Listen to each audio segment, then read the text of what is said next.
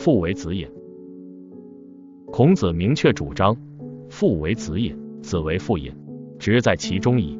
论语子路，父为子也，意思就是尊亲可以隐匿卑幼的犯罪行为而不告发。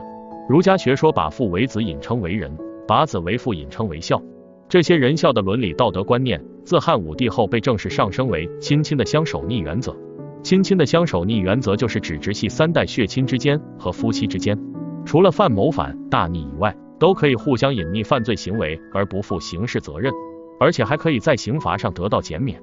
根据这一原则，卑幼守逆尊亲长的不负刑事责任，尊亲长守逆卑幼，除了死罪上请减免以外，其他的也是不需要负刑事责任的。父为子隐就是亲亲德相守逆原则里面包含的一个内容。